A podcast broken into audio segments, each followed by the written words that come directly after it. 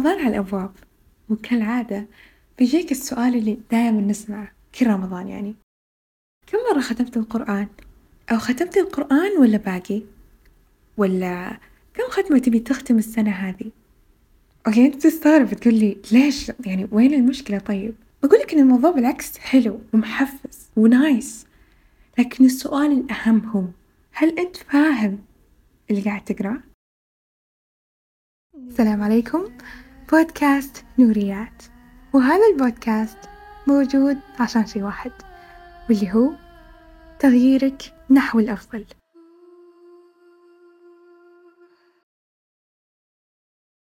الحلقة هذه ممكن تكون مرة قصيرة لكن أدري إن لما تسمعها ممكن يكون عندك فطور تبين تسويه أو فطور تبين تسويه ولا قصة كذا تروح تجيبها بالدقايق الإضافية ولا سمبوسة قاعد تستنى أحد يلفها. عشان كذا ما ودي أطول بس بنفس الوقت ودي أحط لمستي رمضان هذا تدري ليش؟ لأن هذا أول رمضان لي معك. يعني والله العظيم إيه صح نسيت. كل عام وأنت بخير وبصحة وسلامة ورمضان كريم. والله يعني يكرمنا. وكل عام وأنت بخير ومن العايدين ومن الفايزين. كل حاجة ما يعني ما صراحة بس المهم مرة مرة أنا حماسي السنة هذه مرة. غير إني مرة متحمسة لرمضان هذا لإني جدولته أنا متحمسة لأن هذا أول رمضان لي معك أول رمضان وأنت تسمعني وأنت يعني كذا تعرفني. أوه والله بودكاست نوريات ومدري إيش. مرة حماس صح ولا لأ؟ okay ما أدري أنا ليش مرة طلعت عن السياق بس نرجع للموضوع. قد سألت ليش ولد جاركم ولا ولد جارتكم أو أيا كان. أوكي أو حتى بنت جارتك. أنا خ... ما أدري يمكن نسويات يفهموني غلط بس ما علينا. أنا ماني ذكورية وبرضه ماني نسوية. أنا بشر. ما علينا. قلت سألت كذا ليش الشخص هذا يعني الحافظ للقرآن؟ طيب حافظ للقرآن بس لما تشوفه تحس إنه مفلوت أو مو مفلوت مو مضبوط خلينا نقول. أو لما تختم القرآن كذا برمضان ثلاث مرات ولا أربع مرات ولا مرتين أيا كان وتحس إنك خلاص إنسان متعب وتحس إنه خلاص هذا هو أنا الجديد. بعد رمضان أول عيد ثاني عيد ولا يعني نص شهر شوال قصدي سنة شوال أنا شوال ما ينتهي ما شاء الله ما علينا تحس إنه رجعت لنفس وضعك القديم أو ممكن أسوأ. تدري ليش؟ السبب إننا نقرأ القرآن. لا حرفيا إحنا بس نقرأ القرآن مو قصدي شيء ثاني لا قصدي إحنا نقرأ القرآن بشكل حرفي. يعني مو كلنا بس الغالبية العظمى مننا بس نقرأ القرآن. فهمنا الآيات الحمد لله كان بها. ما فهمنا الآيات خلاص ما علينا أنا إيش أسوي أكثر من كذا؟ خلاص أنا قرأت القرآن وش تبيني أسوي أكثر؟ أكتبه خطيا يعني؟ كذا ما أدري يعني بعضنا الله يهدينا. ولا يقول أوكي المهم ما بالنية يعني أنا قرأت القرآن وأخذت حسنات مو لازم أفهم. أنا ما أقول بتاخذ حسنات ولا ما بتاخذ يعني ما أدري أنا. بس مستحيل يجي الخشوع التام بقراءة القرآن من دون ما تعرف أصلا أنت إيش قاعد تقرأ أو إيش قاعد تحفظ. والسبب اللي يخلينا ننسى اللي نحفظه دائما من القرآن هو لأن غالبا لما نجي نحفظه كذا. اليوم أنا ودي أحفظ جزء عامة كامل. أقعد بكم مثلا أسبوعين أحفظه. أوكي خلاص أنا الحين حفظت جزء عامة. بعد أسبوع أسبوعين تحس إنك مو حافظ إلا المعوذات. ليش؟ لأن إحنا نضغط على أنفسنا. ما ما نحفظ القرآن حفظا بالقلب يعني بالمعاني وكذا. لا إحنا نحفظ القرآن عشان إحنا نبي نحفظ القرآن.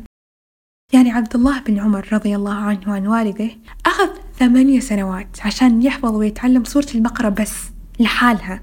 سورة البقرة أخذ ثمانية سنوات. لأن حفظهم زمان مو زي حفظنا الحين. هم يعني ما يحفظون الآيات لا يحفظونها ويحفظون المع... المعاني وليش نزلت. ويتعلمون ويحاولون يغرسون العلم هذا فيهم. يعني يعملون بالآيات.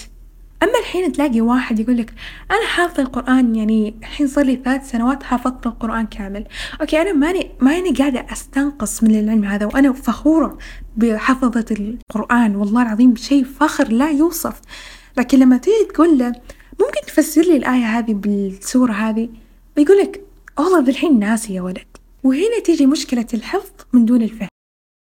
في قصة كذا أو مقولة هي ما أدري والله المهم إني أسمعها ومرة تعجبني في أب كان دايما يقرأ وملازم لقراءة القرآن لكنه مو حافظ.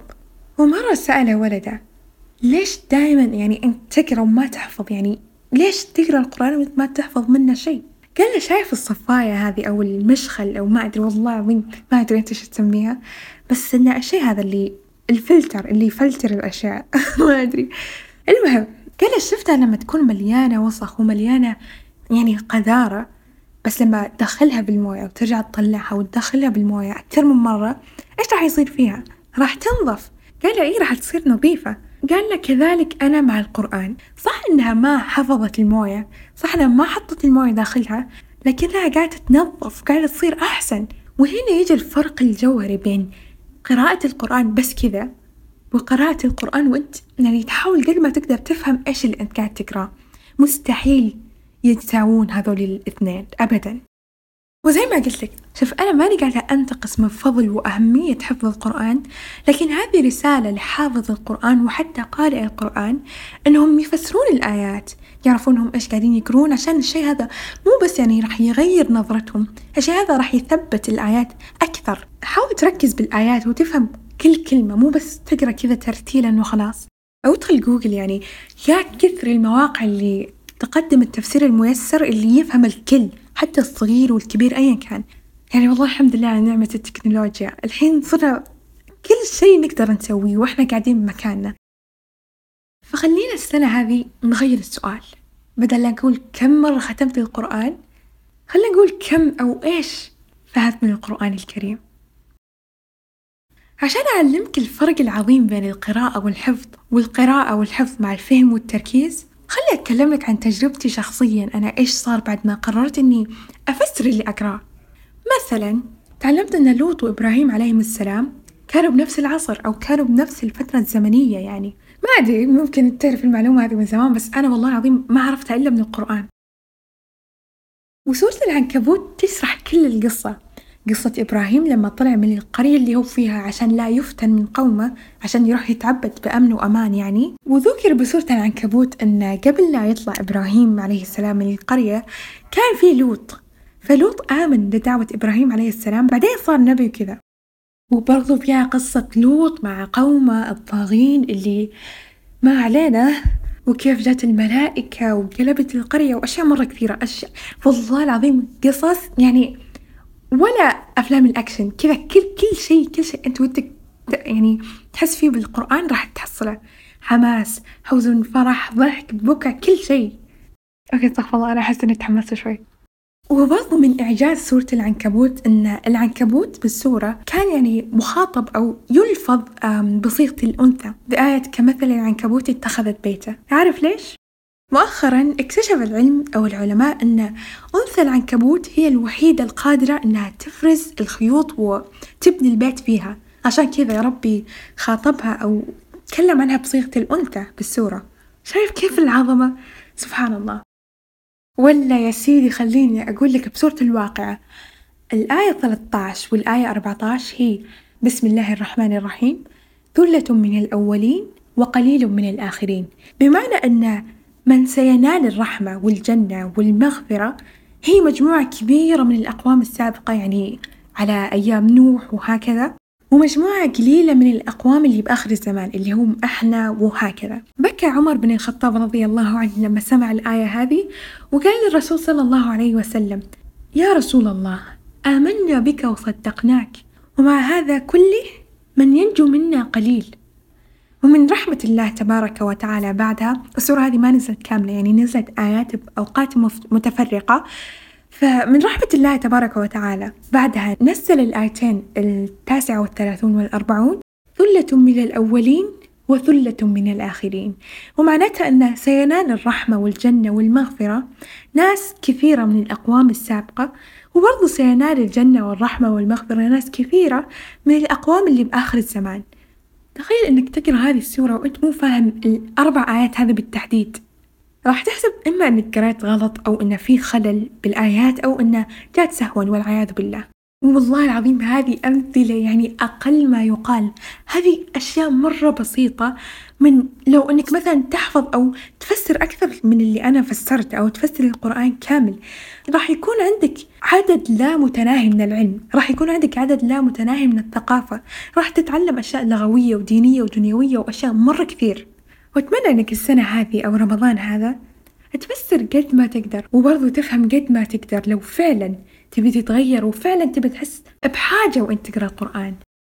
طيب الحين نجي للموضوع المهم أوي أوي أوي أوي أوي واللي هو كيف نجدول أيامنا برمضان السنة هذه؟ أو إيش أسوي عشان أخلي رمضان السنة هذه مختلف عن كل السنوات اللي راحت؟ أول شيء السنة هذه فعلا لازم لازم لازم غير كل سنة نوقف استخدام الجوال. يعني مو نوقف استخدام الجوال بس ما ما نضيع وقتنا باللهو بالأشياء اللي ما تجيب عليك أي فايدة. أدري في شخص كذا ما أدري بس راح يقول إنه أنا طيب يعني أتابع ناس يضحكوني وكذا. أنا أدري الضحك مرة حلو أنا أحب أضحك أنا ضحوكة لكن الضحك ما راح يجيب لك أي فايدة. يعني okay هو راح يجيب لك فايدة إنك يعني تغير جو بس معقولة تغير جو خمس ساعات متواصلة على التيك توك ولا أيا كان؟ مو منطقي. وبرضو الضحك أو المحتوى المضحك هو شيء لحظي. يعني أول ما تخلص التيك توك أو أول ما تخلص يعني المقطع اللي أنت قاعد تشوفه مضحك بعد خمس دقايق تحس بفراغ. يعني أوكي خلاص أنا ضحكت الحين إيش نسوي يعني؟ عشان كذا وأتمنى السنة هذه لا نضيع وقتنا مرة كثير. يعني أنا ما أقول لا تستخدم جوالك نهائيا بس إنه لا تستخدم على أشياء تافهة. يعني نقدر دائما إحنا مسوينها طول السنة. لازم نغير السنة هذه أو الشهر هذا. لأن آخر كم سنة صرنا نقول أوف يا أخي ما صرنا نحس برمضان. ولا يا أخي رمضان صار ما له طعم السنوات هذه. هذا لأننا ما جهزنا ولا هيأنا أنفسنا أساسا أننا نقابل رمضان. والله من المخجل إني أقول الكلام هذا لكن أغلبنا أو خلينا نقول بعضنا عنده مصطلح الشعبنة وإذا أنت ما كنت عارف إيش يعني شعبنة فأنا أتمنى لك حياة سعيدة لأنك ما راح تكون سعيد بعد اللي راح تسمعه. مصطلح الشعبنة اللي هو مشتق من كلمة شعبان واللي هو أسوي كل المصايب كل المنكرات كل الذنوب كل الفلة والهيصة والوناسة بشعبان عشان يعني أحلل الشهر هذا. وبعدين في رمضان يعني عافى الله عما سلف أنا أكون يعني بنت السداس بس سؤالي للناس هذه أنت إيش دراك أنك راح تبلغ رمضان مثلا؟ ولا ماذا لو وقعت بذنب من كثر ما انغرست فيه ما راح تقدر تتركه حتى في رمضان؟ ممكن حتى وأنت صايم ما راح تقدر إنك تترك هذا الذنب. صرنا نعيش رمضان وإحنا نعد الأيام عشان يخلص ونرجع للفلة والوناسة والهيصة. وبعدين لما يخلص رمضان أوف! رمضان خلص بسرعة. ليش؟ بسم الله الرحمن الرحيم. إن الله لا يغير ما بقوم حتى يغيروا ما بأنفسهم. المشكلة مو برمضان ولا بأجواء رمضان ولا بمدة رمضان ولا أي شيء. المشكلة فينا إحنا. ولا رمضان من 1400 سنة ما تغير نفسه نفسه كل حاجة نفسها المشكلة هي فينا إحنا لكن إحنا مو راضيين نعترف. فخلنا نقول السنة هذه راح نترك الجوال. مو بشكل كامل لكن ما راح نستخدمه إلا للحاجة. وإذا جينا نلهو ونمشي في سكة شمال على الأقل خلينا نتابع أشياء ترفيهية مفيدة وناس صالحة ومحتوى صالح. يعني في قناة لشخص مصري شيخ مصري اسمه أمير منير. والله الشيخ هذا يعني ما أقل شيء أقدر أقوله الله يسعده ويدخل الجنة وهو كل من يحب لأنها مقاطع قصيرة وممتعة ويضحك ودمه خفيف وبنفس الوقت يعطيك المعلومات اللي أنت تحتاجها. ويقول لك أصلا كيف تتجهز لرمضان وإيش تسوي قبل رمضان وإيش اللي راح تسويه برمضان أو كيف راح تقابل السنة هذه. فكل اللي أقوله جزاه الله خير وكل من على شاكلته. فخلينا نركز على المحتوى هذا مو على إيش سوت سارة اللي بتعاني رمضان ولا لعيالها؟ ما أدري. ثاني شيء قراءة القرآن. أدري ممكن تحسبني الحين بقول لك أقرأ جزء كامل ولا أقرأ عشر صفحات كل خمس دقايق؟ ما أدري أستغفر والله العظيم إني ماني قاعدة أستهزئ. بس لأن الفكر هذا منتشر بشكل مرة كبير إنه كل ما كان الجهد أو الآيات وال اسمه والسور أكبر كل ما كان كذا أحسن يعني. طيب وين الفايدة لما أنت تقرأ كل حاجة لكن أنت مو فاهم أي شيء أنت قاعد تقرأ ما علينا عموما. اللي أنا ودي أقوله الحين هو بقول لك عن نظام أو تكنيك يعني بإذن الله من بعده راح تقدر تختم القرآن كامل تفسيرا. وإذا ما ختمته فيعني بإذن الله بعشر الأواخر كذا راح تكون يعني بس باقي لك جزء واحد من القرآن أو حتى أقل. والتكنيك أو الجدول هو قراءة أربع إلى خمس صفحات بعد كل صلاة مع التفسير. تحب إنك تقرأ صفحة بعدين تفسرها بعدين ترجع تكمل تقرأ؟ أو إنك تقرأ مرة واحدة وبعدين تفسر اللي قريته؟ أو إنك تفسر كل شيء قبل بعدين تقرأ اللي تحبه. ما ما يهم. المهم إنك تمشي بالتكنيك هذا.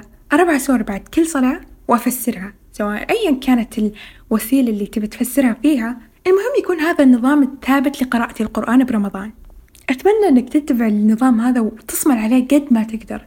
وما أتوقع أنك راح تستثقل الموضوع لأنك يعني بتقرأ على فترات وبتقرأ يعني كمية قليلة وراح تفسرها بنفس الوقت. فالشيء هذا والله العظيم مرة ممتع ومرة حلو. وحتى أحس كذا بعد ما تقرأ الصفحات هذه وتخلص تحس إنك ودك تقرأ زيادة لأنك أنت قاعد تفسر.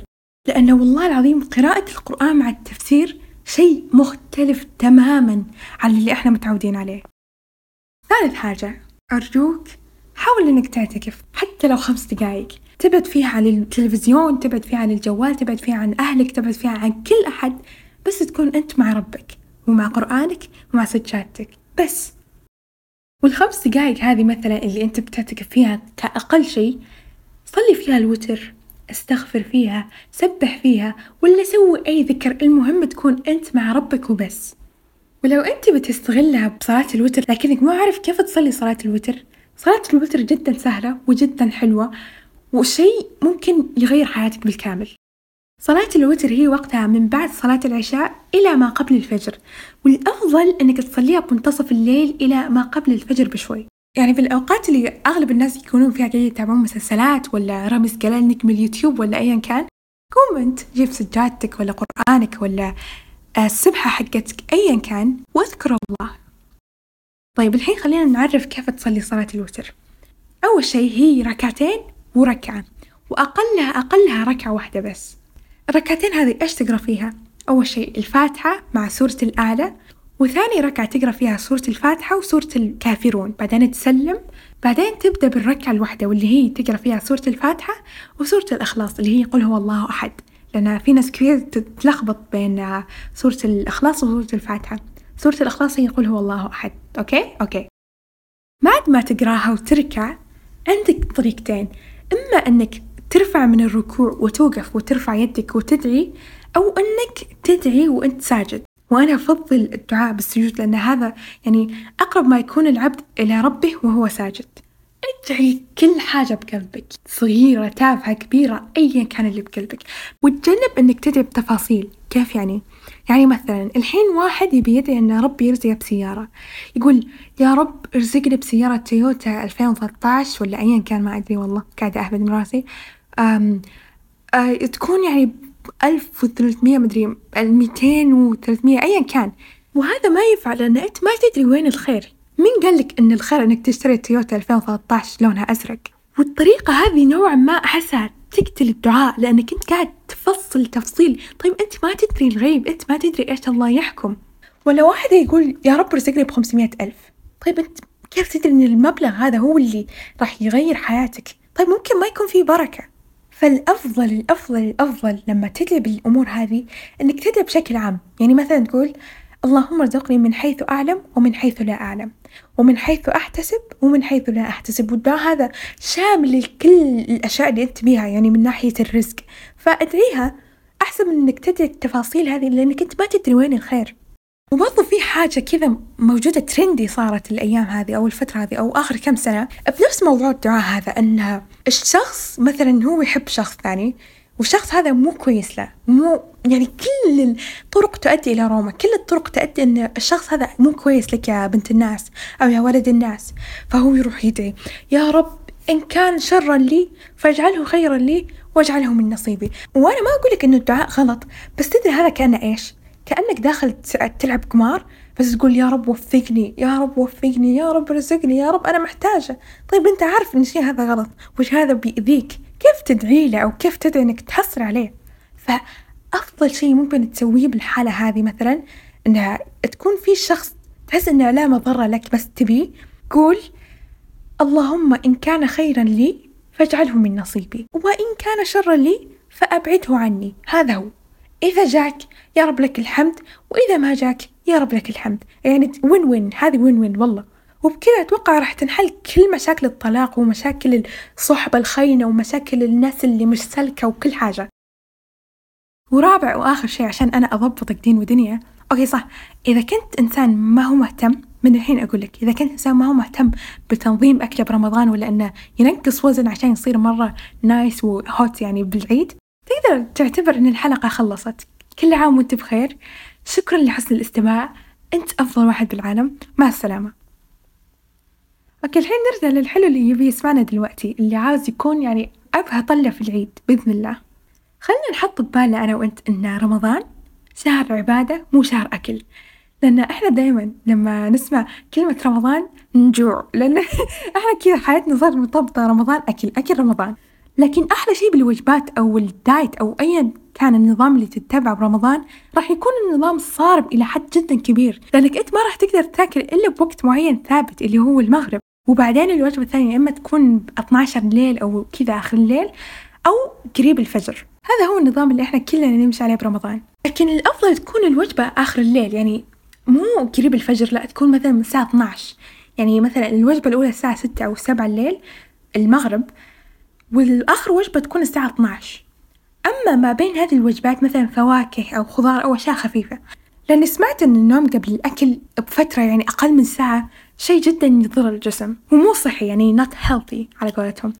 ما بقول لك سيب ذا وخلي ذا ولا تاكل ذا وكل ذا لأن الله العالم كيف راح نقاوم سمبوسة الجبن وصينية البشاميل اللي حتى اليهودي إذا أكلها راح يسلم. ما علينا.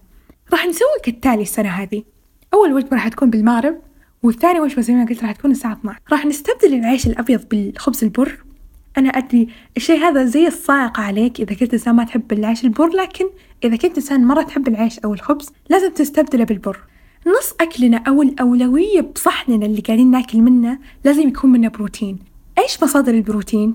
الدجاج البيض السمك الأبيض التونة. okay ما في سم... okay لا في سمك مو أبيض اللي هو التونة. ما علينا. واللحوم البيضة بشكل عام الدجاج والأشياء هذه. والبقوليات زي العدس والفول والفاصوليا البيضة والحمرة وهكذا. بتقول الحين ليش البروتين؟ راح أجاوبك بأن البروتين هو ممكن أفضل شيء تعطيه لجسمك خصوصا برمضان لأن الجسم يكون محتاج طاقة والكربوهيدرات والدهون والأشياء هذه فيها طاقة لكنها ما تتقارن مع البروتين. لأن البروتين يشبع ويعطيك طاقة ويعطيك نشاط وبرضه يبني لك عضل ويشد الجسم والبروتين يعني وضعه مرة سالك. وبرضه راح يعطيك قوة يعني البروتين ما راح يقصر معك البروتين حاتم الطائي عشان كذا لازم تاكل بروتين. ولو مشيت على نظام تكفير البروتين هذا الفترة راح ينقص وزنك حتى لو ما كنت تتمرن. فالبروتين حاتم الطائي كل شيء راح تحتاجه أو كل شيء تحتاجه راح تلاقيه بالبروتين. أما الحين نيجي للموضوع اللي راح يسبب يعني كسر شوي وأنا حتى أنا أحس ماني مستعدة إني أسوي الخطوة هذه لكن بسويها بإذن الله. نقطع السكر. أنا ما قاعدة أتكلم عن السكر. أنا قصدي نقطع الفيمتو لأن السكر ممكن إحنا نقدر نقطع لكن الفيمتو هو برمضان في رمضان إزاي؟ وراح نقدر بإذن الله إننا نستغني عنه بأن نستبدله بالفواكه الطبيعية. مثلا فاكهة باليوم بالفطور وفاكهة واحدة بالسحور مثلا أو بالوجبة الثانية. أيا كانت الفاكهة ما يهم. المهم الحد الأقصى يكون يعني مرتين باليوم. عشان برضو الفواكه فيها سكر مهما كان صح سكر طبيعي لكن يبقى سكر. وبس والله أتمنى أنك توصل وأنك توصلين للوزن المثالي ونصير مرة حلوين ب شو اسمه بالعيد. وصح نسيت التمارين مرة مهمة لازم تتمرنون لأن صح إني قلت إن إذا كان نظامك الغذائي كويس راح تنحف حتى لو أنت ما تسوي تمارين لكن برضو التمارين مرة مهمة مرة مهمة. يعني تضرب عصفورين بحجر واحد. فيعني تتمرن من هنا وتاكل من هنا بالتالي راح توصل للجسم اللي أنت بيه الخلاصة هي أبينا نتحمس لرمضان بداية عشان هذه فرصة لنا عشان نتوب ونتقرب لله ونقلع ونترك الذنوب اللي كنا نسويها أو كنا متعودين عليها ونستبشر بخير ربنا علينا بالمغفرة والثواب. وبعدين نقدر نتحمس يعني للأكلات والرمضان والمسلسلات وبرامج وخواطر. أو أوكي حقيقة مؤلمة إنه ما في خواطر بس ما علينا. لازم كل رمضان يجي كذا. اسأل نفسك فيه. إيش أقدر أسوي السنة هذه من طاعات وعبادات تقربني لله أكثر من السنة اللي راحت؟ وتذكر دايما أن ديننا دين يسر مو دين عسر. وإذا وصلت معي لهذه النقطة فأنا أشكرك جدا وأكلك كل الامتنان وكل التقدير على كونك شخص صالح ويدور الصلح. إن شاء الله أكون نورتك بواحدة من نورياتي وصدقني. إذا ما كان في نور اليوم راح يكون في نور بكرة كل عام وانت بخير ورمضان كريم وأشوفك على خير.